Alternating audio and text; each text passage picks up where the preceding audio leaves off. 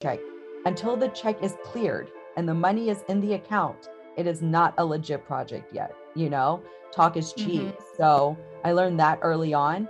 So, same like I don't hand a rendering without a deposit at all. And then if they're not even willing to commit on the project, then to get a deposit.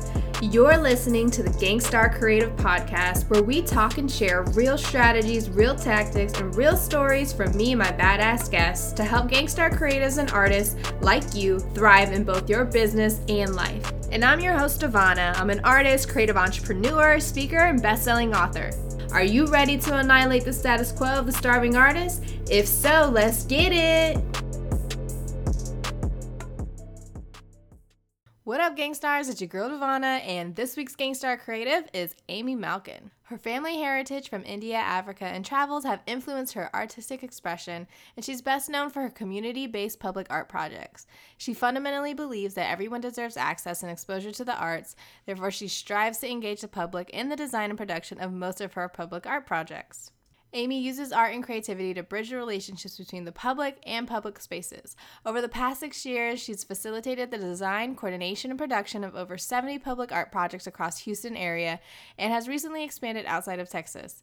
Some of these projects have been co created with the involvement of over 3,000 area youth, artists, and hundreds of community stakeholders. She's also been featured in the Houston Chronicle, Fox 26, and Fox 4 News. Me and Amy actually were connected through social for a long time before I moved to Houston, but when I moved to Houston, she was definitely somebody I had to connect with, and she's turned out to be an amazing friend. And she has helped me connect with a lot of artists and creatives in the Houston area because she literally knows everybody. And I'm just excited to have her on the show because, you know, her journey as a now single mom has not been easy, and she's going to share a lot of that in this interview, as well as a bunch of awesome tactics and strategies to help grow your artist and creative career. So let's go ahead and dive right on into the episode. Hey, gang stars. I'm super excited to have my dear friend Amy on the show finally after so many times trying to get her on. Amy, thanks for joining me. Thank you for having me. I'm so excited to finally be here with you. Yes, of course. I have to tell our listeners a little bit about you in our intro, um, yes. but I would love to have you, of course, share your backstory and take everybody on a journey of where you first started and how you got to where you are today. Yeah. Um, so my name is Amy Malkan and I'm an artist muralist. And I am been born and raised in Houston, Texas from Alief. Go SWAT. And um, yeah, I've been an artist all my life. I tell people that I was probably drawing in my mom's womb. Um, so before I even was born on onto earth. And uh art has been just in my life forever. And when I was deciding to like go to college and and kind of pick my career path, I wanted to be an artist, but that wasn't something that was an option for me at that time because my parents, you know, they're immigrants, migrated from India, came to America to provide a better life and for their future children, i.e., me and my sister. And um, they just wanted to make sure we were secure and they'd never heard of an a full-time artist, you know, that would be able mm-hmm. to provide, you know, for their families. So I went and sought off. I went to Baylor. I thought I was going to be a forensic scientist. I thought that would be the closest I could get to kind of art. And then I liked forensic science because CSI was really yeah. popular at that time. So um, I ended up flunking out of Baylor because uh, I just wasn't happy. And I was also very immature, didn't have time management. And I just, I just didn't know who I was. And I ended up finally graduating from University of Houston and the reason I even graduated was I had started on this journey of starting my business and people kept asking me like where I graduated college from or what my degree was in. So I was like, you know what, I need to finish college. So I did finish college um, and got a bachelor's of arts in psychology. Um, and from there, I I I realized I was like, I need to do, I just need to do more in life. So I, yeah, I pursued my degree and I started my um, art business. I quit my corporate job and became a waitress and I just hustled. And so then I, yeah, in 2016, I ended up being able to go full time and I haven't looked back. But it's been a very difficult journey to get here. Um, and it's still it's still a hustle. It's still, you know, you're still grinding and doing it's just a different type of lifestyle than having the corporate nine to five. So yeah, yeah. wow. Kind of my story in a nutshell. So since 2016, that's when you made the jump. And I'm sure a yes. lot of people listening are wondering, you know, how were you able to make that jump? Was it a specific job that you got? Did you just save up a, a bunch of money on the side? Like, what was that? What were the factors in play that made you finally make that decision? That is a really good question.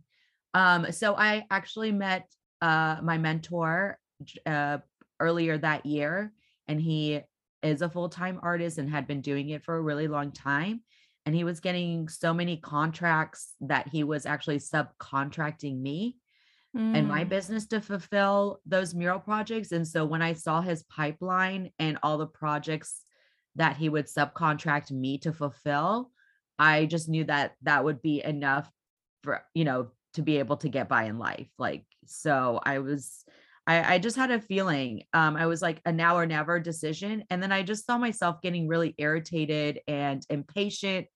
Um, and I just wasn't happy anytime I went to work. And believe it or not, I actually really did enjoy waitressing only because I got to meet so many different types of people. And it was kind of like my own mini business within the restaurant itself.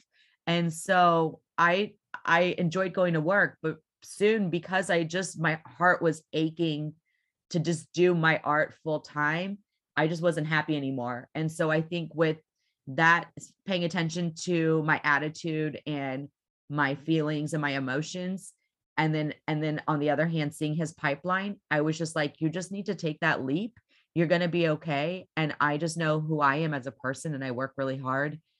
I, I was like, you're gonna, you're gonna be fine. You're gonna make it. Like it may be tough at times. You may cry and you may want to give up and quit, but you're going to be okay. So I just went for it. Like there was no, there wasn't a, like it wasn't certain, but I had mm-hmm. a good glimpse. I felt like to feel safe, at least for the next like six months or something. And yeah, yeah that's similar to um for me too. Like we didn't have we only had like eight thousand dollars saved for two people in Southern California. Wow. oh, me and wow. Kevin quit our jobs, but we just knew like there was no backup plan. We felt confident in, you know, our potential pipeline and we just went through it and never you know looked back and it's cool too because i feel like a lot of creatives you know do work as a waiter work in the mm-hmm. restaurant business you know on the side while they're trying to pursue their creative hustles and that was me too um and i like i still vividly remember like rolling silverware and just always thinking about god i can't wait till i never yeah. have to roll silverware again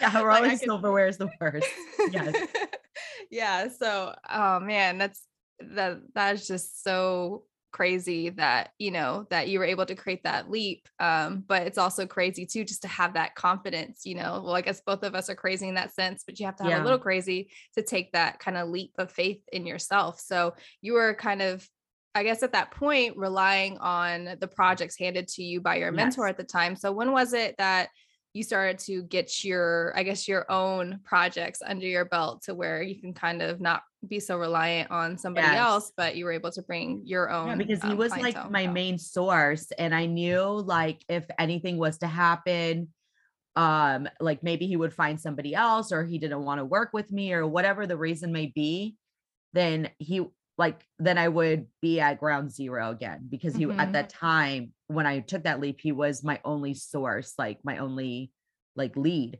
Um, so I started applying for projects and I got my own, I finally got my own project at the end of that year. No, at the end of um uh like uh end of 2017 actually.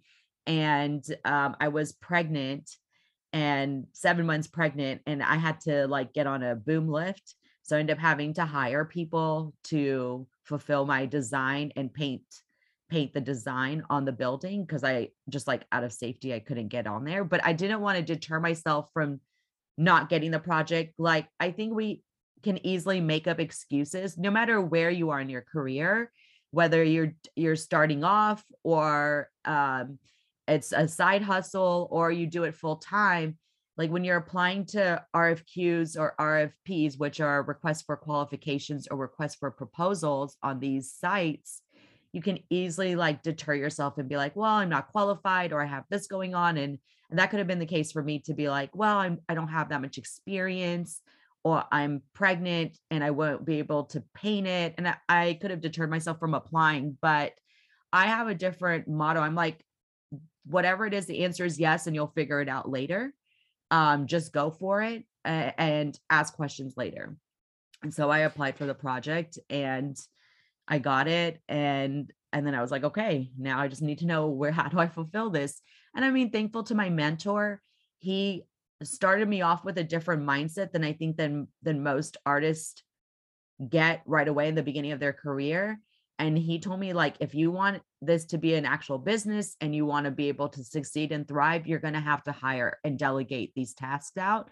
Otherwise you will um, be at only at a certain place in your business because it's only you and you can only do so much and you only have so much time in the day. And so because he kind of instilled that early on and i was watching him work where he had almost like seven to ten artists under him all the time like wow. all of these contracts yeah I was like, and I was watching him manage like five to six contracts going on at the same time, whether it was like large mural installations or mosaic installations. And so I'm watching him kind of do all these different projects and managing all these different people and moving parts and different stakeholders. I got that early on to be able to feel comfortable to do it on my on my own. So yeah, I, I got that project and I was like, cool, I know I need to hire out it's okay that you know partial of my and that that that budget wasn't that big but i took the project anyway because i wanted to have my own project.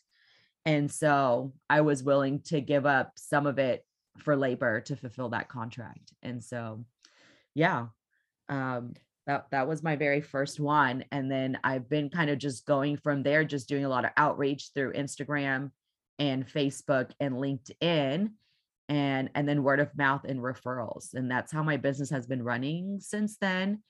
Um i i'm now at a place where i want to hire people to fulfill my contracts so that i can go and get more work and and just expand my business that way.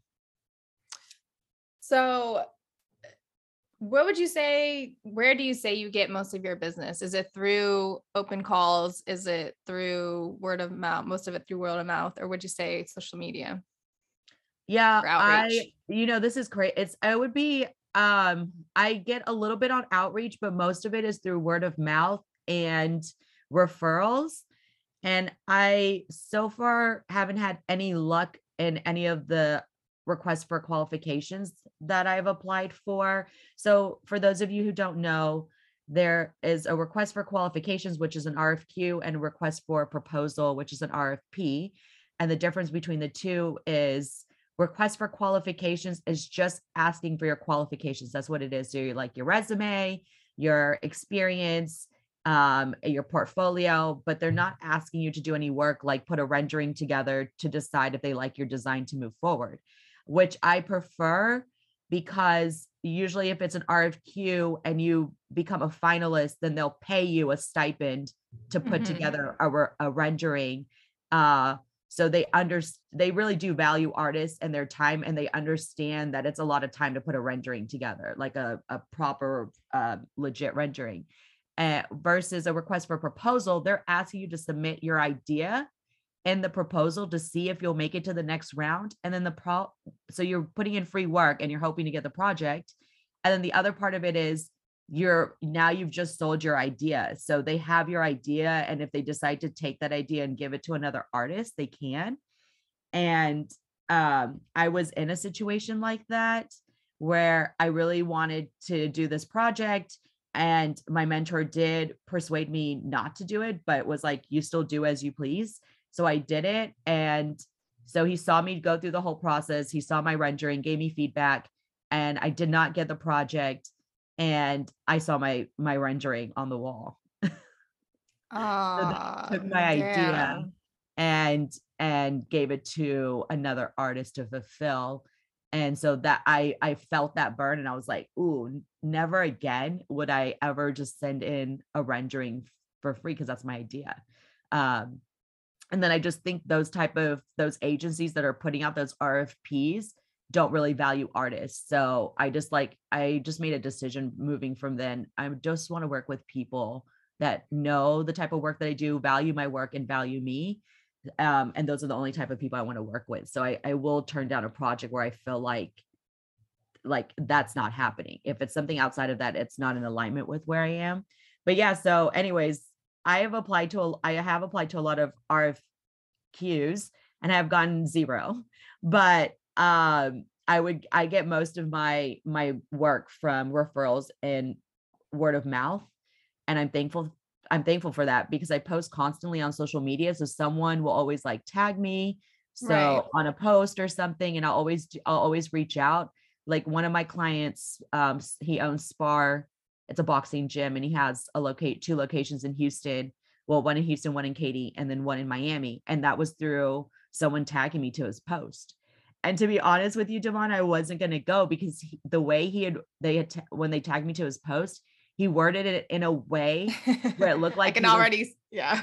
Yeah like I'm like he wants this for free? Like uh like he said something about um exposure and exposure yeah. i don't know about you as a trigger word for me mm-hmm. so i shut down as soon as if i hear exposure and maybe they're not even meaning it in the way I, i'm going to hear it but i hear exposure i'm like no fuck you i'm not doing free work you know bye um, yeah. and so i had to get out of myself and i'm like you know what I'm still just go and do the meeting, just do the meeting. And so we had a great meeting and I did one and now I'm his you know his go-to artist because he wants to stay on brand so it's going to be me for all the gyms that he opens and so now i've done three for him after that That's one awesome.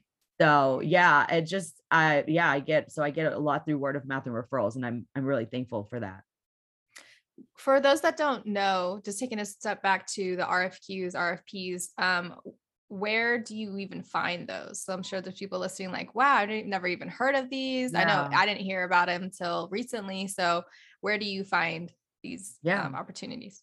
Great question. Um, so there's several sites. One is publicartist.org. Um, and so these are for uh 2D work. So either painting a mural or they're going to buy your art or they want to hire you to buy your art um, as in like commission you to do something special for that p- uh, place or sculptures or whatever. So just public art installation. So it's going to be in a public place. And then um, call for art entry. So cafe.org. And then the other one recently is submittable. And that one's not just for artists. Submittable is just a tool where people can ask, you know, their, uh, it's a request for RFQ and RFP is not a term that's only used in our industry. That's a mm-hmm. Like it's across the board industry. So you'll hear it in oil and gas and tech and all kinds of other industries. So a lot of different under- industries use submittable, but I think you can go on filters under the filters and kind of sort yeah. through and see oh, if there's any art related um, RFPs or RFQs. So those are the three main websites. And I would like to share with people too that they typically are big budget opportunities yes. too, which makes it really exciting for artists because you typically don't see those kinds of opportunities anywhere else. So I feel like it, I mean, I've been applying recently and I haven't had any luck yet, but I'm not discouraged just because like it's all a numbers game. You know, you yes. never know if you're gonna get that one. And then if you do, they're so big budgeted, like you're just like, finally, like this was the one, you know, this is yes. what was meant to yeah. be. I'm glad you said that. Yeah, because it can like for me, like what's submittable, it shows you all the ones that you applied and the status of that. And I, mm-hmm. I'd open up my count and it was like deny, deny, deny. deny. and I'm like, ouch, that really hurts. You know, when am I when is one gonna pop off? And it and it really is that I remember my mentor telling me, it's like just keep applying, just like what you said, you never know when you will get one. I used to do his applications and and because he's been in the game for 20 years he has a vast portfolio and a very strong portfolio. Um, and so we did um, we did get a few proposals um, when I was w- working like for like when I was working with him.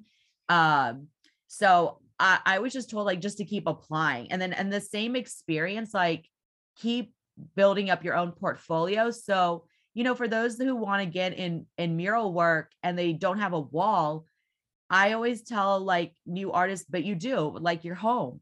Like you mm-hmm. can keep repainting that one wall over and over again, and nobody is going to know like it's the wall inside of your home and that you've repainted it a hundred times because you're just building that portfolio of work. And the more you keep creating, then you're putting that energy out there and the more is going to come like boomerang back to you where people will be like oh i like that i want something like that or hey i know somebody who wants something like that and so keep creating keep posting um but yeah i i i i say keep you know keep applying and then every time you create some new work add that into your portfolio and you just never know my other girlfriend she's a very also talented prolific artist and she's been denied i think on all of her ones that she's applied for she's been denied as well and so it goes to show also that sometimes it's not about the experience sometimes it's not about the body of work. It just i think it comes down to a numbers game. You just don't know what these people are thinking and the people mm-hmm. that are mm-hmm. making these decisions aren't art people. So they're not taking a lot of things into consideration i think that artists would kind of take into consideration. So you just never know. So you just keep applying keep going for it. And then ask questions. I call sometimes i will call the client that put out the rfq and rfp to be like you know thank you for your time. I appreciate you taking a look at my proposal. Can you give me some feedback uh, you know so that i can i can improve on the next one? And sometimes they give you good feedback or sometimes they give you fluff and you're like i really don't know what to do with this. This doesn't help me. Like they'll be like oh no your proposal was great. Try again next time. And i'm like but it wasn't okay. that good, obviously, because I didn't make it. So, like, why didn't I make it? Tell me why. I'm not, So um, I'll do that too sometimes and, and, get some feedback so I can improve on the next one. And then research on Go on Google, like refine your artist statement. I did hire in the beginning um, an editor, and she edited all of my like my biography, my artist statement, my letter of intent, so that it was just more clear and concise in language. And then all I had to do was do as a plug and play every time I applied for a project. So. Yes, and that's what's good about these two because a lot of times you're filling in the same thing, but you're obviously tailoring it to whatever the project and who the client is. Mm-hmm. Um, and I recently hired somebody to redo my statement and things too. So anybody that's listening, you're like, okay, well, where where do I find like a, a copywriter or an editor or things like that? For for me, I recommend using Upwork and even Fiverr. There's yes. some it's it's, it's affordable and there's some yes. great writers on there and they can show you the work that they've done and you can even like like for Fiverr, you can hire multiple people and then you can just pick the one that you like the best out of the two, or you know, because it's mm-hmm. so um it's not that expensive, obviously, to to hire off of Fiverr, but you can have options and it also helps you kind of get clear on your artwork and how to talk about it too. Um, yeah, you have to ask those questions because, like, yeah, you obviously have to give them content to edit, you know, and mm-hmm. you're like, well, who am I? Like, what is my art about? Like, what, where do I draw my inspiration from? Like, you you you think you know these answers and then when you actually sit down and put you know ink to ink to paper you're like oh i really don't know like what is who am i what am i doing it really makes yeah you and then it and, and then you have more direction when you're when you are doing your artwork or when you are applying for projects or taking on commissions to be like you know what? This is not in alignment with my brand and so i don't need to take this project. So um yeah i think it yeah that's a great it's a just a good exercise to do whether you want to apply for projects or not. I just think it's a generally it's just a good exercise as an artist and it doesn't matter what stage you are in your artistry. I i remember doing that um i think last year the year before because i joined the artist inc. program and i re-answered all those questions and I had to ask myself that again. And I and you would think I would know, but I was like, I don't know. I'm like, What's my artist statement? I don't know. What do I, why, where do I draw inspiration from? I don't know. So it's good to do it every couple of years just to, yeah, you know, stay on top of your shit and it's good to just to see how you know other people who understand art or write about art interpret your art and sometimes yes. they can they're able to communicate it in a way that you didn't know how to and you're like yes that's what like that's what i'm trying to say and then yes. you can take that and, and run with it yes yeah and i think in the beginning so like when i wrote my book i get um uh another author gave me really good feedback so when you're doing your artist statement it may be intimidating to sit in front of a computer and to like write it down like type it out So it's sometimes it's easier to talk. For me, it's easier to talk and then listen and then I can refine it out. So I just got, I just started talking. Like I just recorded myself on my phone and then I played it back and then started typing it out. And then I started kind of editing it and, you know, cutting things out or adding things. And that was a little bit easier for me than just staring at a blank white paper and like, I don't know where to start. So that could be useful. Yeah, I love that tip. Um, going back to what you said about exposure, it's, you know, and we hear that so much as artists, and it does become a trigger like over time, especially mm-hmm. if you get burned by that word, which typically happens.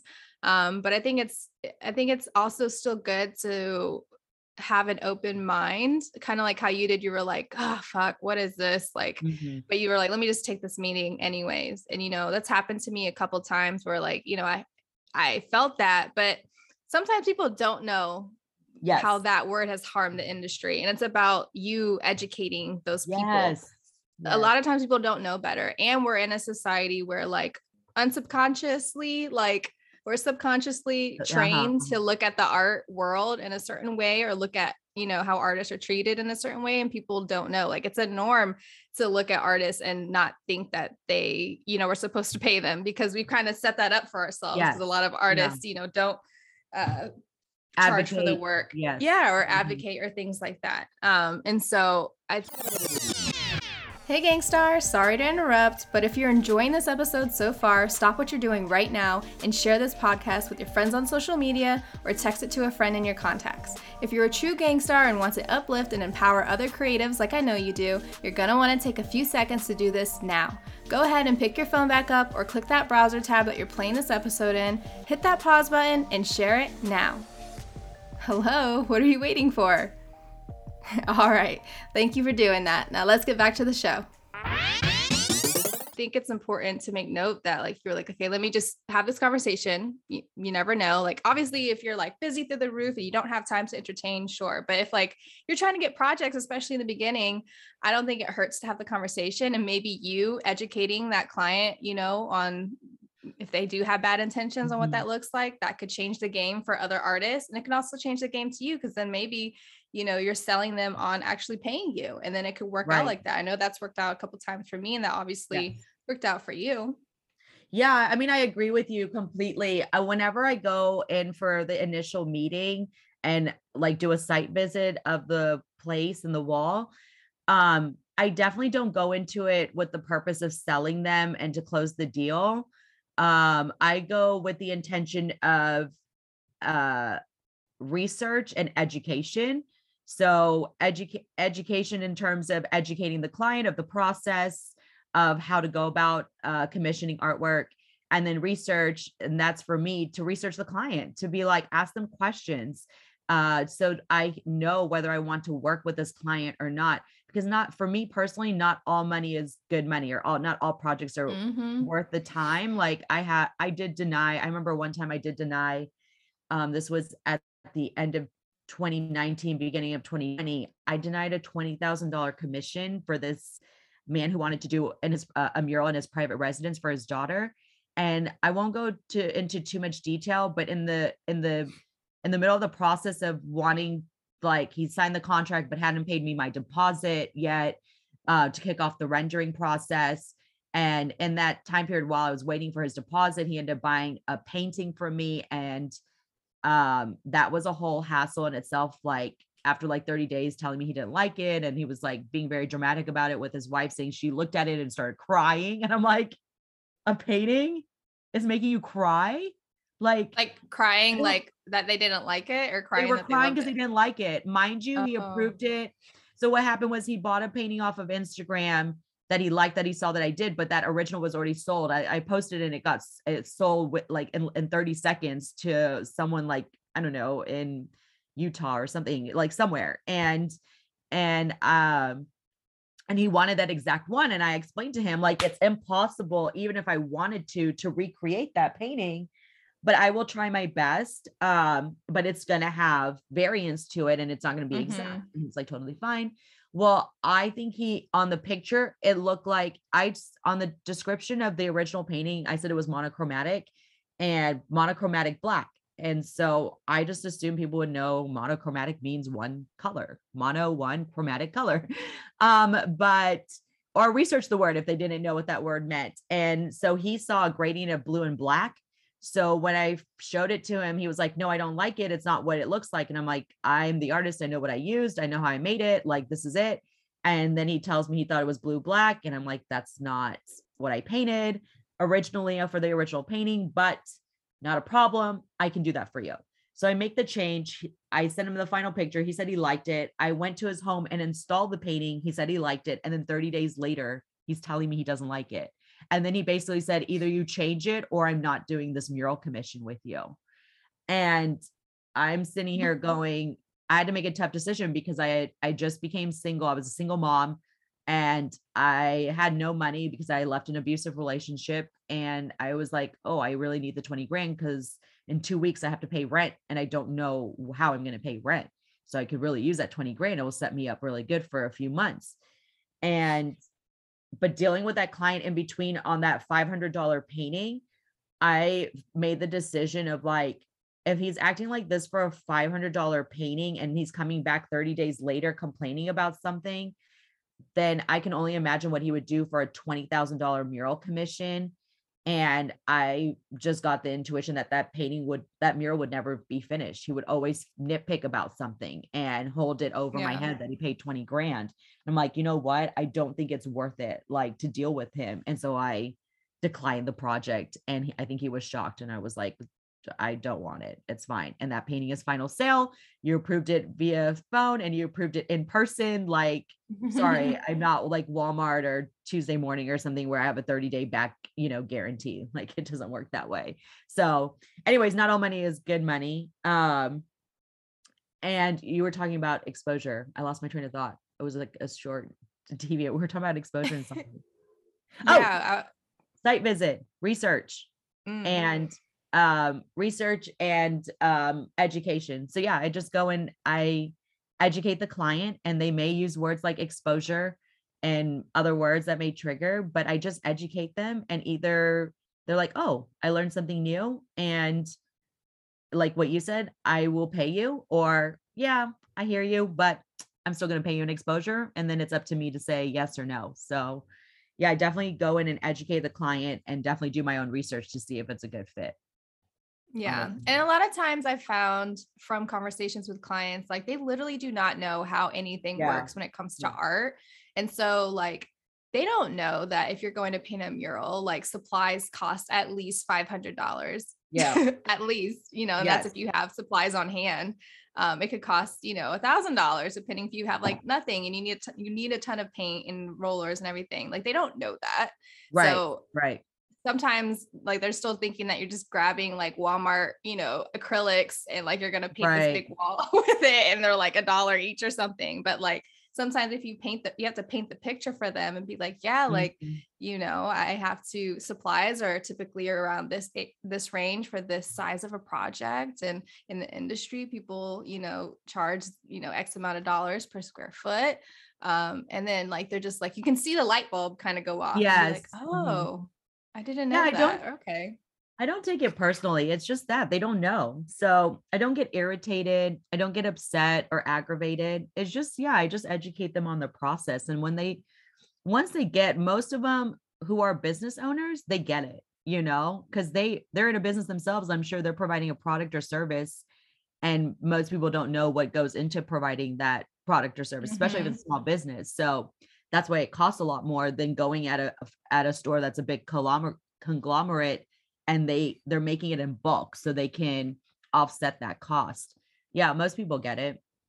I mean, I remember this one time this guy wanted me to do a mural and like he I went in for a site visit and he wanted it done like in 2 days. I'm like, "Wait, what?" and for like super cheap and I'm like, "Wait, you want a rush order?" And you don't want to pay me like even like even the cost of materials is just crazy like you meet those crazy people and i'm like dude it's good luck the unfortunate part is though they will always find artists you know um mm-hmm. that will do it for cheaper they're always going to find artists that will do it for free and i get it for those artists. But I think what those artists don't understand that not only does it hurt them in the long run, but it also hurts the whole industry. Like we're all connected. So I feel like I'm on this movement of wanting to um, regulate the industry and by regulating the industry that means us artists have to have like open conversations with each other about what we're charging what our budget is all of that kind of stuff so that we are more of a unified front. So that now it doesn't come down to cost but it comes down to the style of work. Do they like devana's style of work? Do they like amy's style of work? And it's not a factor mm-hmm. of cost because we're charging the same thing you know? Yeah. so i you know i and it would just help all artists because we can raise we can raise our like the worth of artwork and mural work because it plays such an important part in society in so many different ways.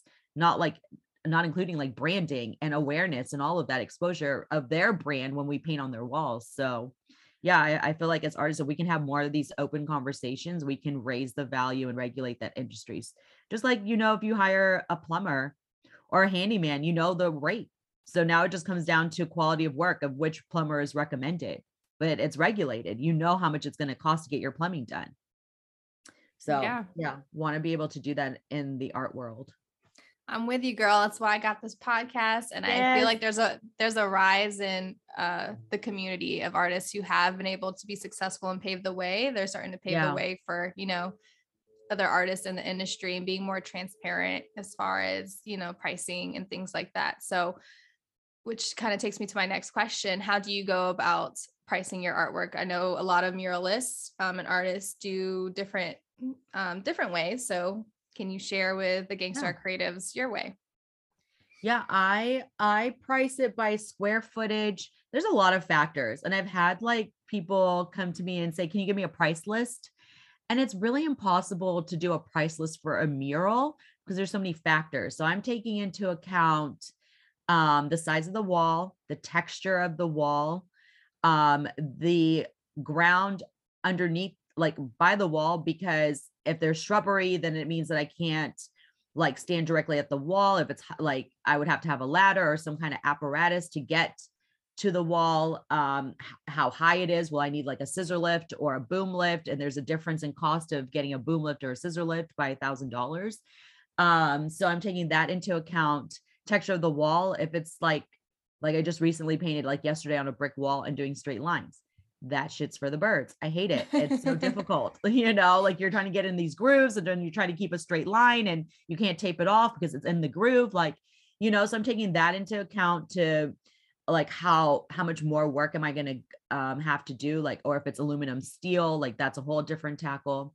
And then the intricacy of the design um if it's super detailed so that i'll take that into account and then materials am i using spray paint or am i using latex and then is it outside or inside? If it's outside is the wall facing the sun? Um all of those i take into factor when i put my price. So i can't just say i charge $25 a square foot and it's blank blanket like that. It's mm-hmm. not possible for me because i'm taking like if i'm doing a mural outside and it's facing the sun in June and July, I'm charging more because that takes a lot of energy to be outside like that versus me being outside during the spring or the fall and the sun's not beating down on me um, the whole day. So that price will be a little bit different. So sometimes I'll educate the client and tell ask them if they want to move it a little bit further out. So I'm not in the summer months, or sometimes they're like, we're we'll pay you. I don't care. We want it now. So be like, that's fine you're going to pay me extra. So I take all of those factors into account before I quote a price. And then also I put a budget, I put a like a a quick preliminary preliminary budget together. Like I already have a template on Excel and it's already auto populated. So I just have to fill in the quantity. So it's taking not into account just the cost of materials, but I'm putting in labor. I pay myself like it. So I pay myself uh, like, so whatever the, say the the budget the cost of that project was going to be like 20,000 I don't pocket $20,000 I take into cost I pay myself a design fee I pay myself an hourly rate depending anywhere between 30 to 50 dollars and then if I have a team of people I'm paying them then I take out taxes. Um, and then I factor in the cost of my my office, my studio office, the light bill, internet, my cell phone, my computer, all the apps, my website. Like I factor all of those costs into that one project because all of that, all of the stuff that I use took to get that project.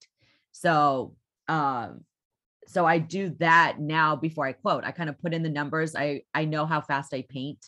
So I'll be like, okay, I know this project will take me a weekend or this project will take me a week. This is how many people I'm going to have. And then that will give me a rough idea of what I need to quote them, like realistically, what it's going to cost me. Because we got to pay taxes. I pay franchise tax and I pay sales tax. So I got to, I got to take all of that into consideration when I'm giving, giving a quote. So a lot of people, I think, just throw numbers out there and they're not factoring in the true cost of what it takes to actually do that whole project. Like these tiny cats, like gas you know you're driving to and from that project and now with the gas increase you want to you've got to factor that in your wear and tear of your mm-hmm. tires i mean yeah wear and tear of your car maintenance oil change like you're using all of this stuff to run your business you know you i think it's like changing the mindset and um and yeah thinking of, of it like that because if you worked in corporate america like they'll give you a gas card they'll give you a corporate card they'll they even pay for a vehicle or they'll give you 35 cents back um, per mile uh, when if you were driving your own personal vehicle uh, for a job sites. So if if that company is doing that, then your own your own artist company needs to be doing that to you because you're an employee of your own company. If that yeah. makes sense. Yeah. Yeah, I think that's awesome that you shared that um, because you know a lot of people don't. You have that corporate America experience, mm-hmm. and professional experience that a lot of creatives don't have. And so you kind of have that advantage of knowing how to look at it from that business, you know, mm-hmm. mindset and how to yeah. actually uh, logistically handle something like that. And so I'm sure uh, what you just shared is super helpful to everyone listening because there's so many factors that come at play. You know, you're as an artist, you're excited about being creative and doing the project, but you don't want to come out of pocket. And I feel like right. nine times out of 10, especially in the beginning of, you know, an art career, like you're coming out of pocket a lot of times because you don't know how to properly charge for the projects or you, you know, take projects on for exposure and things like that. And you try to, you basically are the ones getting the short end of the stick. And so it's important yeah. to like know up front, like how much it costs you. Do you need to Through hire? Cost, yeah Mm-hmm. Yeah. And if you're traveling and stuff, do you have to hire a sitter? Do you need to hire a dog sitter? Do you need to rent a car? Like there's so many like factors that come into play. And obviously you don't have to know like everything up front. The more you do projects, you the, the more you're gonna know what you need to know. Um, but at mm-hmm. least just start with the basics, you know, like what it takes to actually make a living. Um, yeah. I mean, like, because a lot of artists in the beginning will take, you know, they'll be like, "Oh, I got a good project. She paid for he or she paid for my materials." But what you don't realize is that now you're subsidizing your labor, like you're giving them free labor. Like if you go to a mechanic shop, you'll see charge for parts and charge for labor, you know. Mm-hmm. And so you, I, I think a lot of pre- artists think that they they're like, "Oh yeah, this is a good client. They paid for my materials." like, but they didn't pay for you. Like, why would you work for free? And so it's kind of also kind of changing that mindset because I've had a few artists come and be like, oh, yeah, you know, and tell me that they had a great client and they paid for the materials. And then I'm like, you know, and then I share like, but you didn't get paid. And they're like, and they're like a light bulb exactly goes on. They're like, oh, I didn't think of it like that, you know? Um, I think if you get more in the habit of advocating for yourself, it may feel counterintuitive to turn down projects when you know you need projects. But I have been in a place like I shared that story earlier of turning down that twenty thousand dollar project, and I was okay. I actually um, that following month was my highest revenuing month year to date, and I brought in ten thousand dollars worth of projects that year that that month in January, and so it was like eye opening for me to be like, wow, I said no to twenty grand, but I had my highest producing month that that following year that January, and so I really do encourage artists, like if you are starting off and you know you need work, um, either to pay bills or just get your portfolio off the ground, I highly encourage yourself to listen to your intuition. Um, because I'm not saying don't do any projects for exposures or for a lower budget because there may be invisible benefits there. Maybe the client is like high profile and they're very well connected and that may be a, an offset to do a project at a at a lower cost. Um you kind of have to weigh out what works best for you but i i would just say i highly encourage to say no to projects that are not in alignment with you and not uh, valuing your work that you know because the more you say no to that the more you'll the more projects that are in alignment that do value you and your work will be coming knocking at your door. It will. It's just the it's just the universal law. Like i'm not even i'm not making this up. Like this is just it's not my opinion. This is like universal law you know? Yeah. Now you're somebody who has had a lot of experience hiring subcap subcontracting and hiring like artists. I don't want to talk about the- this one. I don't know.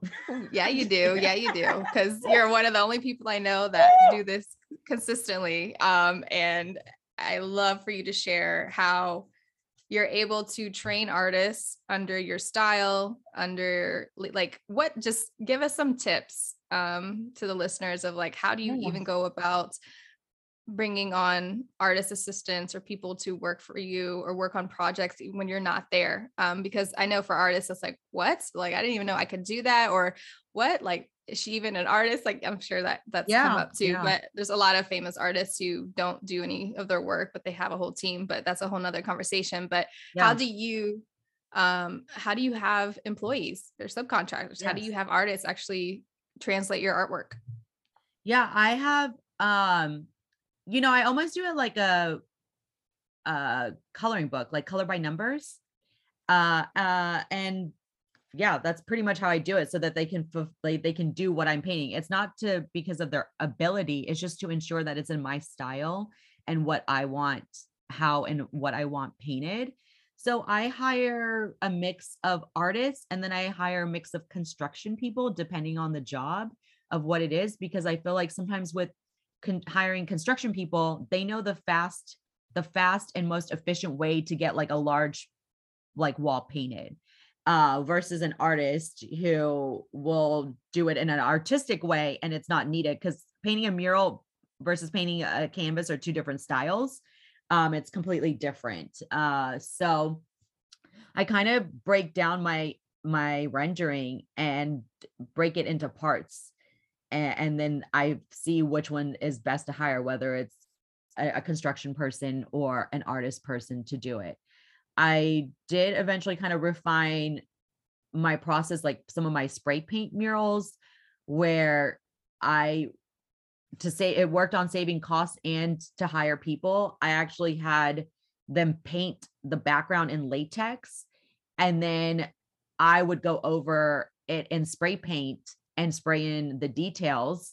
And so it had a more of the graffiti feel that the uh, client was looking for. And it saved me costs because if I had spray painted the whole thing, it would have just been me. Um, because I haven't spray painted with another artist yet, like a, an artist assistant, uh, just because the ones that I have hired don't have the experience.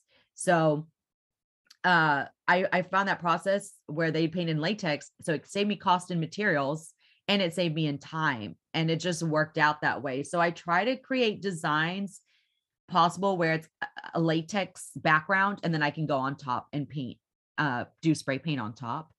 Um yeah and then i just have a rolodex of artists so it's not like i've had a consistent group because most of the artists that i hire they have their own thing going on and they're doing their own thing so i have to be cognizant of their schedule or maybe they may not be a good fit for that project like there could be one who does really get great text but it's not really good with abstract or painting large areas. So i kind of have to decipher uh, and watch them and see what their strengths are to see which where i want them in what project.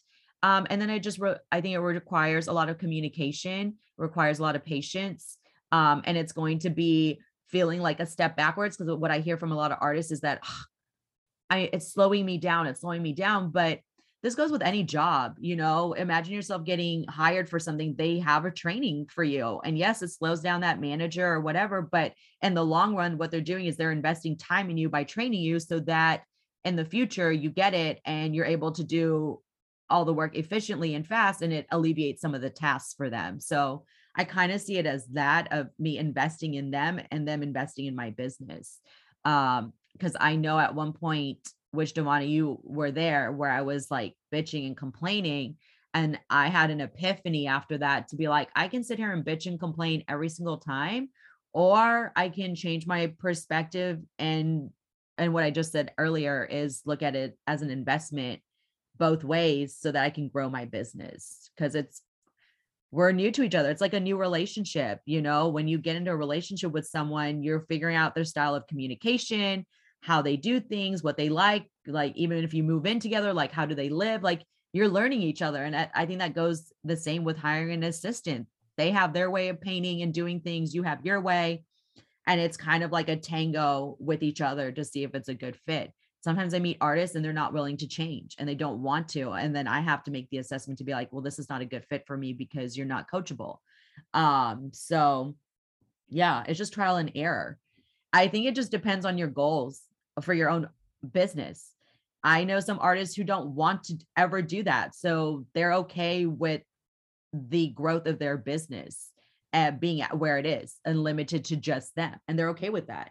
Um, so you don't have to hire people, but I believe if you want to grow and you want to be like a multi-million dollar business, you are going to have to hire people. It's just inevitable. There's no way you can do all that art by yourself, painting it and all the back admin work and be a multi-million dollar business. It's not possible. So yeah, you're going to have to figure out to hire people. So I think it just comes down to what your intentions are. Like how big do you want your business to grow? Mm, Answer that's your good question. insight. It does. Um, and I think it's cool that you've been able to kind of hack that. And you're still learning. I think when you're hiring people, it's always a learning process. It's not easy. And like Amy said, it's not for everybody. Um, and you kind of just got to decide what you want to do. And maybe you try out hiring people and you realize this isn't for you. And then boom, at least you you know that now. Yeah, yeah, definitely. I've and and I've had friends do that. They try they tried and they're like, "Yeah, no, this is not for me. I'm not doing it again." And for me, I'm I'm okay. It's just going to be like, you know, everybody has different personality types. And I think like I would like to get to a place where I have my cons- a consistent team. Um I would like to get there. I'm not there now. Um I'm just I'm doing different people. So I just have a number of people to call on, but I am looking forward to getting like a consistent team of people. I think it's like what every small business goes through. They're, they're in growing pains where they're getting bigger so they know they're going to hire people but they're not big enough to like hire someone full time so they're in that in between space and it's just making some sacrifices and what other business owners have told me is that you're going to have to you're going to have to put some money in before you get the money out. So meaning i'm going to have to give more money in investing in hiring assistants um but it's going to pay off in the long run where then i can bring in more money. So it may feel like i'm i'm giving out more money than bringing in but it's an investment for my own business in the future. So it's just like when you start beginning you know where you're having to pay for a website and you're paying for cards and you're paying for canvases and materials like you're seeing all this money go out but you know it's going to be an investment in the future for your business so i think that's just like the next step with people. So you've obviously had a had a lot of experience under your belt as far as projects and running a business as an artist, but you are also a single mom, as you had mentioned. So for Mhm. all the single moms, single parents that are listening, how are you able to actually balance that? You know, you have to travel for projects, you have to obviously do a lot of hustle as an entrepreneur, as a creative entrepreneur. What are some tips or some resources or advice you can give to any of those single parents that are trying to pursue, you know, a full-time career as an artist? Yeah, I mean, I would say you can do it all, but you can't do it all. Like in terms of you can do it all. You can be a mom, you can be a parent, whether you're a single parent or not, um, run a business, have a life, and do all of these things. But you also can't do it all. So each day you have to kind of like pick what your intentions are and what your priorities are for that day. So every day I'm not, I may not be like working a full eight hour work day um, because that day is dedicated to my son and what he needs. And it changes because as he gets older, he's going to be more and more independent. Right now, my son is four and he requires a lot of attention and, and he needs me a lot for a lot of things. And so I, before I would get kind of frustrated when I was like in work mode or I was feeling like really energized or motivated and I wanted to be in that work place, whether it was getting admin work done or painting. And I would get frustrated because I want to do that and I'm in that space, but my son needs me and I need to cater to his needs. Um, and so it really helped me to prioritize each day to be like, okay, what am I focused on? And then also have blocked out schedules. And then also integrating my son in my work stuff. So um, he comes to all of my meetings and I kind of look at it as for him as like real life on the job training, like real world training. Um, so he's getting to like learn how to interact with people, shaking hands, making eye contact, making being confident, introducing himself. So I don't look at it as an inconvenience of like, oh, I need to bring my son to work. Um, I just see it as it's training for him. And also this is single mom life and I have to make it work the way I, I need to make it work to work for me. So I've not have yet to have a client complain if I bring my son. They in fact, I think he's kind of like my secret weapon to close the deal because he's so cute. Mm. I was gonna ask that So, too. Like, yeah, I think they, that, they're like- like, oh my God, cute. And then I really like that I'm hustling as a single mom, like I'm making it work. So I haven't had like a client be like, I can't believe you scheduled, like, why didn't you, why did you bring him? Um, and so yeah, then I'm assuming you tell them in advance too, right? Yes. Or you just Uh no, I do sometimes No? I don't. I'm like, whatever, like this is like life, you know? Mhm. And I'm like, what are they gonna do? Cancel the meeting because I have to bring my son? Like, you know, so I really sometimes don't give a heads up. I think it depends if it's like a kind of like a construction site, because then they have rules and I cannot have a little person, you know, walking in a very high construction area.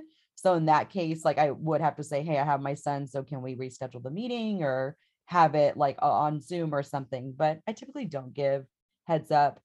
Um, so that's on they come to the meetings with me and then Zen comes to the meetings with me. And then also if I am in, in painting mode, I set him up also with his own canvas. Like I have a part of my home where I've covered it with butcher paper, like a large area. So he can go balls to the wall and paint on the ground while I can actually paint and do my actual work. So I I try to integrate the two together to make it work for me. And then obviously as an entrepreneur, I have just weird schedule time. So sometimes it's trying to get it in during his nap time or getting it in when he's already asleep and I have to stay up a few hours later and go to bed like at one in the morning or something so I can get some stuff done. But I think it's balance. And then also reminding myself that this stage of my where I am in my business and with my son is temporary. So it's going to keep changing because then my son is going to go full time to school in the fall and that's going to give me ample of time um to get a lot of stuff done when he's at Yeah. school. So that's going to change.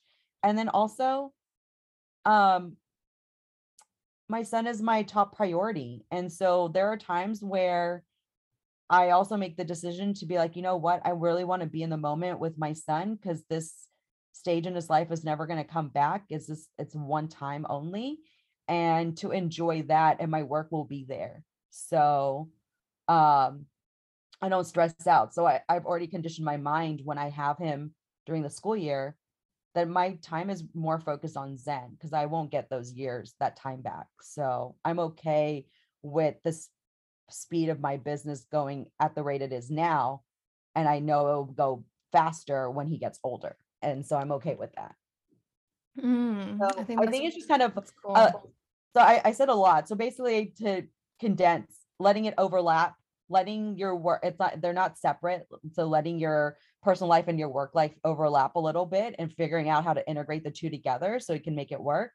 Um, and then Yeah. prioritizing your day and your intentions for the day. And family is more important and your work will be there. And so for me, it's prior prioritizing my family and investing in like also my friendships too. You know, I I in the beginning I didn't go out. I was pretty much a hermit in my own home because I was getting my business off the ground. And now that it's in a in a different place, I am yearning to have girl friendships. So I'm investing time with girlfriends to to have these lifelong friendships with them. Oh, that's balancing out. awesome. You are one of them, Devana. Yay! it's been so cool too, just having, you know, being new to Houston and kind of had already been connected with you, eh, so to speak. It's almost like this was supposed to happen or we were supposed yes. to meet and build this friendship. So I'm excited to see what comes out of our friendship. And yes. I think it's a really, it's really admiring to see like how you're able to balance and make that work as a single mom. I've had a couple other um, single mom creatives and artists on the show and it's always interesting to me just to see how that you know yeah. plays out and you know we we were just previously talking about you know you hiring out and hiring contractors and artists and people to help you and hiring a team and i'm sure that's like a big reason why you do it so you can create more space and time for yes. you, you know your son and just what matters in your life yeah i mean ultimately i mean that's it like i want to i want to spend more time with my son as much as i can possibly and and also on the other end it creates an economy for other artists you know there are a lot of artists who want to do art but they don't want to do it as a full-time business like it's just too much work and it takes it almost sucks the fun out of creating so it kind of it all for me it all kind of works hand in hand it's like beneficial on on both sides. Yeah you know as an as an entrepreneur myself i know that the journey is full of highs as much as there is lows. Mm. Um, and I know a part of your story you had briefly brought up, I think that, you know, you were in an abusive relationship. Um, and I know just from our previous conversations and um, just a little form that you filled out before coming on the show, um, one of you, your greatest achievements you've shared was, you know, es- escaping that relationship, uh, you ended up being homeless with no money and then mm-hmm. rebuilding your life and career. Um, so, would you mind being transparent and vulnerable and sharing a little bit about the backstory of that? Because I know as an entrepreneur, like even the most successful people that I've ever talked to, millionaires, billionaires, CEOs, or whatever, a lot of them have hit rock bottom multiple times. Like that is a very common um, theme, but they're able to come back up and come to, you know, where they're trying to get to in life. Um, and so I think it's important to share stories like these because who's ever listening may be, you know, feeling like they're at the rock bottom. So I would love for you to kind of share a little bit more about that part of your story. Yeah. Um I so my mentor that I've mentioned earlier ended up turning into a romantic relationship and little did I know that his intentions were not pure like i thought he was i thought he was um, just going to be my mentor and and then when it turned into a romantic relationship i didn't realize that he had other intentions like in terms of like abuse uh, psychological and mental and emotional abuse. So i'm over here thinking like oh great he's handing me these you know amazing contracts like i got to work with the super bowl with him. We did two murals for the super bowl when it was well he he had contract for five but i ended up i got two of those contracts and um to work with the super bowl when it was here in houston and we did a whole we traveled the world and did a lot of amazing projects like in italy ecuador like all these so i'm thinking like wow i found a person who believes in me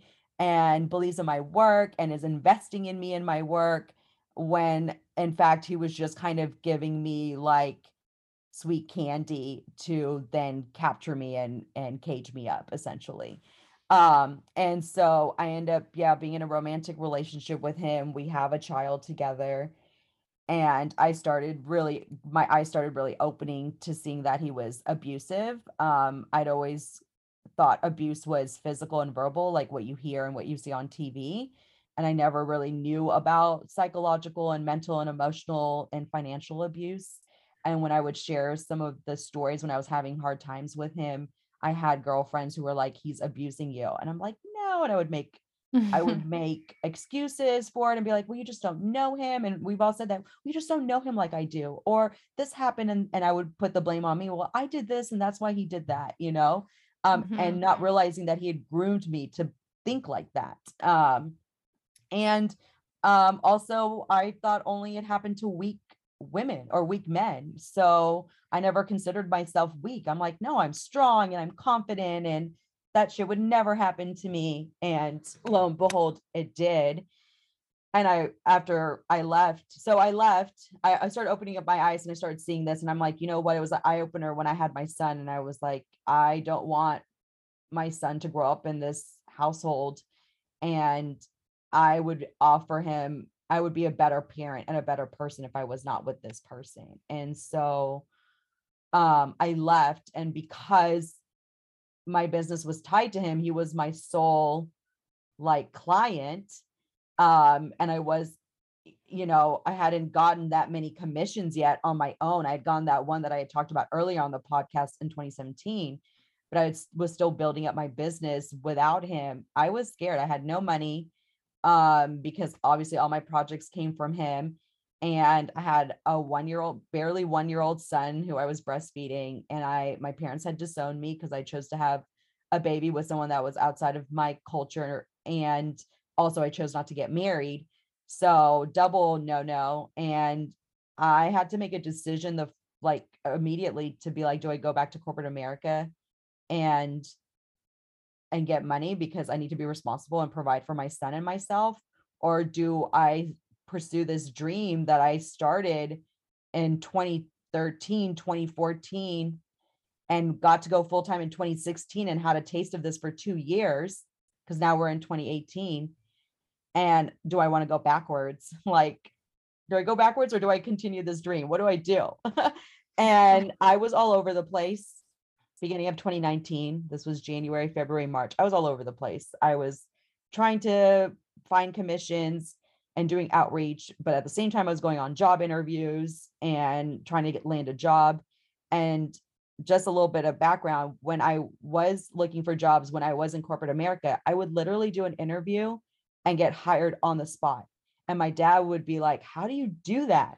Like, how do you get hired on the spot? I'd be like, Because dad, I went in and I owned that shit and I already said I had the job and I acted like I already had the job. And so I got the job, like, you know, and then I fast forward to now, 2019, and I couldn't land a job. And I would go on multiple interviews for the same job and I couldn't land. And I'm like, this is weird. And I just took it as a sign. I think it was after like two months. I'm like, you need to make a decision. You have one foot in corporate America and you have the other foot in entrepreneur, like entrepreneurship. So which one is it? Because that's why neither one is taking off because you're wishy-washy. And this may not be for anyone, but this was just how I was feeling. Like, and I was like, you need to make a decision and go and, and stand by it and be confident. Whichever one you do, it's not right or wrong. It's what's right for you. And you need to stay true to it. And I was like, fuck it. Entrepreneurship. I didn't come this fucking far to pursue my art and my career to now go backwards. Like I'm gonna make it work no matter what. And that's what I did. I started just like hustling. I started reaching out to people um, outreach on social media, um, outreach like I would if I was driving by and I saw like new construction, I would stop in and introduce myself and find out who the general contractor was or the owner and give my business card. So I was doing all kinds of sales um, and cold calling, cold emails, cold knocking. And then it started to grow slowly but surely. But my energy was focused in that. So um yeah, that's how I was able to then rebuild my business in 2019 and in 20 I think this was last year. So 2021, I landed my first five figure contract. And then I ended up landing back to back two other five figure contracts. So I did three five figure contracts back to back in the summer. And I was like, okay, you have arrived to a new phase in your life from homeless, no money, no support with a kid and and an abusive ex to to making it here where you've completely rebuilt your life and now you're living life on your terms and doing what you love to do.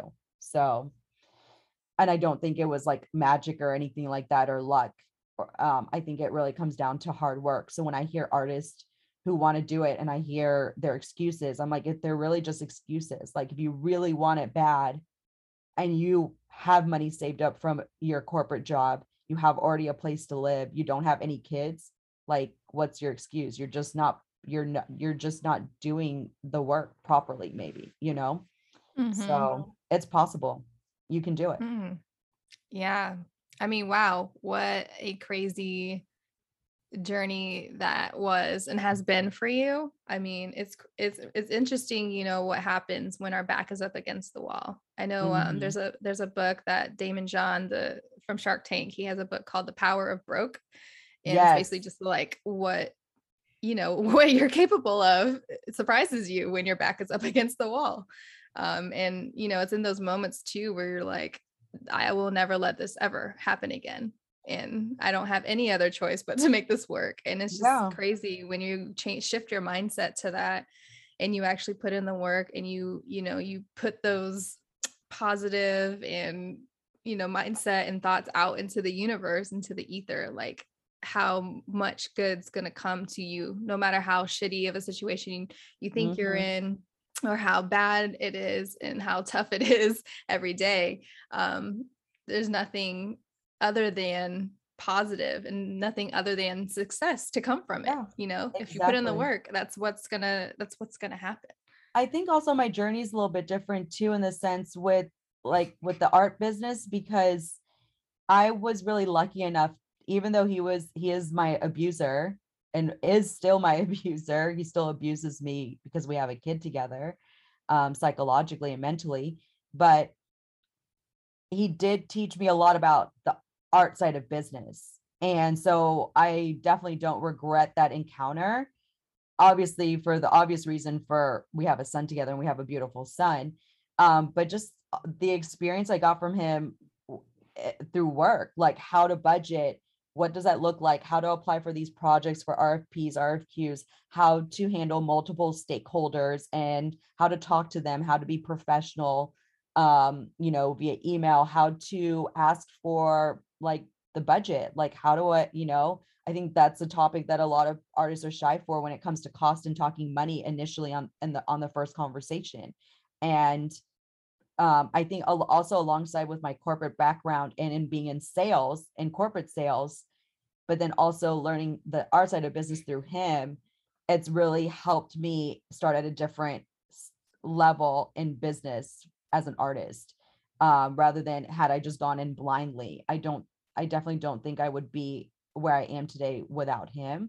So I definitely pay gratitude to that experience that I had and to and to be asking for you know I, I recently had a conversation yesterday with someone and they're like wait he paid you to fly out to paint there? And i'm like like he paid you and he paid for your travel? And i'm like yes. And they're like wow that's amazing. And in my head i'm like i just i just thought that was normal because that's what i saw my mentor do. You know he was getting paid to travel to go to france and go to all we went to all these places and the client paid for all of that Mm-hmm. Um, and some of them were just site visits. So, you know, nothing was guaranteed, but they paid for us to come out to like the Bahamas and do a site visit there. Um, so I saw that firsthand. So I'm like, okay, this I saw what was possible. Yeah. Um, you know, and from there I'm like, okay, well, anything, the sky's the limit. I and I, I just all I have to do, I learned is all I have to do is ask for it. I just have to ask. It doesn't hurt to ask. Yeah, it goes to like one of my favorite quotes is closed mouths don't get fed. And that's yes. a big one for me because I'm naturally more like quiet and observant and like turning on my extroverted switch and talking and stuff is more of a practice um trait. Um and so that's just something I always remind myself as I'm in this this season and phase of building my art career is like you got to open your mouth you got to ask. It doesn't hurt to ask. The worst thing that can happen is they say no you know? Right or the right. worst thing that can happen is like you don't ask and you never know if you could have got what you wanted. Exactly. I think it goes and, and we had this conversation too on the other end of a client trying to negotiate your price. And it's like same mm-hmm. on their end they're just asking they're just shooting their shot as annoying as it is like they're shooting their shot too. So all you gotta do is ask, you know. Goes yeah. both ways. Yeah. What would you say is one of your biggest mistakes that you made in business and how did you grow from it? Oh girl, one. I've made a lot of You mistakes. had to pick one or maybe two that you haven't shared yet. oh, um slowing down when I think some of the mistakes I made early on that cost me was getting overly excited two i would say two one is getting overly excited and considering the project was a done deal so i went and bought all this stuff for it and they still hadn't paid me mm. the deposit and then they ended up changing their Good. mind and i went i had already bought all the stuff so that was one it's like you can get excited and celebrate in your head but it's not official until the check even if they handed you the check until the check is cleared and the money is in the account, it is not a legit project yet. You know, talk is cheap. Mhm. So I learned that early on. So same like I don't hand a rendering without a deposit at all. And then if they're not even willing to commit on the project, then to get a deposit, uh, get a rendering fee, and then they have to pay for the rendering. So that and then um I used to quote because I would get so excited, I would quote right there on the spot without doing the math. And so sometimes I had underquoted um the project where then I end up having to give free labor because I didn't quote accordingly. So for me, it's like slowing down. Don't quote right away. You can say, I will, you can say, okay, thank you. Let me kind of crunch the numbers and I'll get back to you with a quote like with the next day, like within the next day. So just kind of slowing down and just being a better listener, just slowing down, listen, and then crunch the numbers and then give that quote. So because I have lost out on some money early on. I've Yeah. definitely done that too. I literally had one guy. th- eh, This was like very early on. I misquoted him because I miscalculated the size of what he was saying. And then when I realized it, I went back and I said, "Oh, I messed up. I quoted you for a way like like it was almost a quarter of a size smaller. It was way smaller." And it actually is this this is how much I need to quote you for that size painting. And he was like, I mean, he gave me a hard time. He was like, "Really? You this is how you run your business? This is not how you can't just go back and uh, you know change your quote. That's what you quoted me. You need to stick to your price and blah blah blah." And I was just so intimidated and scared that I was like, "Yeah, you're right. That wasn't good," you know. And I like succumbed, and I still did the painting at that price Mm. and i think now i i think i still probably i would just decline the project be like you know what i did i misquoted you and i apologize and i really can't do it for that because it's i can't subsidize the cost of my labor so i do apologize for misquoting you but this is actually the misquote and just own it and be like i, I made a mistake but i this is the actual quote uh rather than succumbing to it um i think i would have handled it a lot differently but you know, I was Mm. young and I needed the I wanted the the money and I wanted to do the painting for my portfolio. So but he was the total dick about it. Aw, I mean, at least you you brought it up though. I mean, sometimes just having that conversation with your clients when you make a mistake and just owning it, you'll be surprised like if how like receptive they can be to well Yes. they'll be like oh okay okay that's fine like i understand and they'll still pay you or like they'll pay you know a little bit more maybe not the whole thing that you know you you you fucked up on but they'll pay like a little bit more so that's better than like you know losing out on what you were originally going to lose out on yeah, I did have a client like that. Um I I try to be very precise on what all my job like the details of the job are and I write it all out. Like especially if it's like a lot of text work like on multiple walls, I will write out like, you know, on this wall I'm doing this text um because I don't want anything to get lost in translation. And so I write it out on my contract. And so I had this project and I thought we had I fulfilled the contract and then he came back and said, "Hey, why is there not text on this side of the wall?" And I'm like, "Well, that's not you didn't specify that." And I was like, I honestly do even remember thinking, I'm like, that's weird why he wouldn't want to have his logo on this side because that's also facing this this other street. And I was going to pitch you to be like, hey, for an extra additional cost, I will paint this logo too. Don't you think? Like just to give him the idea. And he was like, he basically said that he told me that. And the contract, when I Mm. reread the contract, I could see his perspective as well. And it was a little bit unclear. So it wasn't as concise and direct as I thought it was on the contract. So then what ended up happening, he was like, "Well, give me a quote." And then he told me he would pay half of it because it was half of it was was my mistake and half was his mistake. Like, Whatever. See, that's cool. It's like a cool Yeah. happy meeting. I know, don't, I mean, I really don't agree with it, but sure, whatever. And so I still did it because I already did, you know, the whole project. And I'm also big on my like being professional and reputable.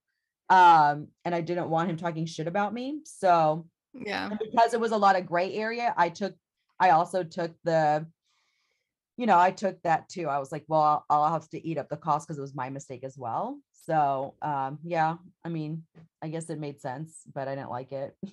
but yes, um, so being also very clear and concise. That was another. That was another lesson learned. I don't like to say the word mistakes, Devana, because I don't think it's a mistake. It was a lesson opportunity. It was an opportunity for for growth.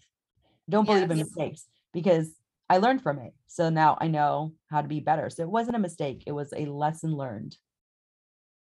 I think if you say mistake, the yes. mistake means that you didn't learn anything and you regret it and you would take it back. So I don't really believe life operates that way. Nothing's a mistake. It's a lesson learned.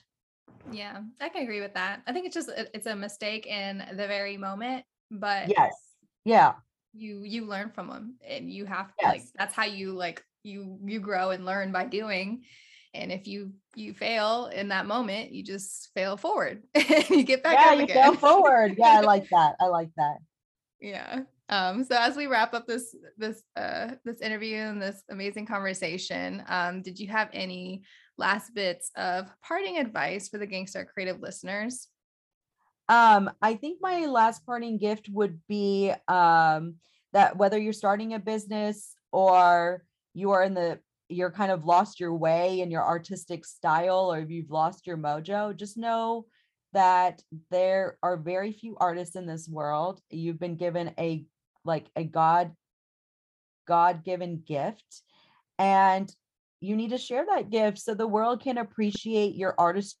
and your style it's unique so be confident in that don't compare yourself with other artists um, the only comparing you should do is improving on technique, but not your style of art. Don't compare that. It's yours. So stay true to it, be confident, own it, and everything else will fall into place.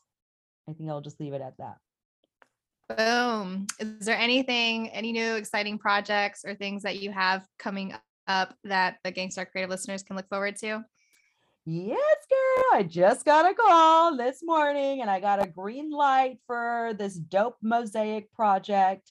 So I've been wanting to do a mosaic commission for a long time and I get to pop off in a really big way. It's a big project and a big budget. So I'm super, super excited about that. And if you are in Houston, well, if in general, follow me on social media. I go, I'm on Instagram and Facebook at Amy Malkan. But if you're in Houston, definitely follow me because then I'm going to have community days where you can actually come up there to the studio and lay some tile with me so you can say you are a part of the project. So I'm super excited. That should be going that should be going live hopefully in the next few months. Yay, congrats girl. That's exciting. Thank you. Thank you. yeah, well, I'm so happy that we finally got to get this uh, scheduled because we've been trying to have you on the show for so long. Um, yeah, and you right? dropped so many awesome value bombs for the Gangstar Creative listeners to take away. Um, and I just thank you so much for coming on and giving us your time and your wisdom and sharing your journey with us. I enjoyed my conversation with you. Thank you so much, Devana. And thank you for having this podcast for just for us creatives in general. I can't wait to listen to your other your other podcasts. If you enjoyed this episode, please subscribe, listen to a couple more episodes, and share it with a fellow Gangstar creative. I would also be forever grateful if you left a review letting me know what you loved and what you'd like to hear more of. And as a thank you for leaving me a review, I'll gift you both my 10 ways to create a Gangstar brand PDF and 5 ways to boost your online sales PDFs. Just screenshot your review and DM me the picture on Instagram at Devana Stimson, and I'll send it right over to you. Until next time, cheers to annihilating the status quo of the starving artist.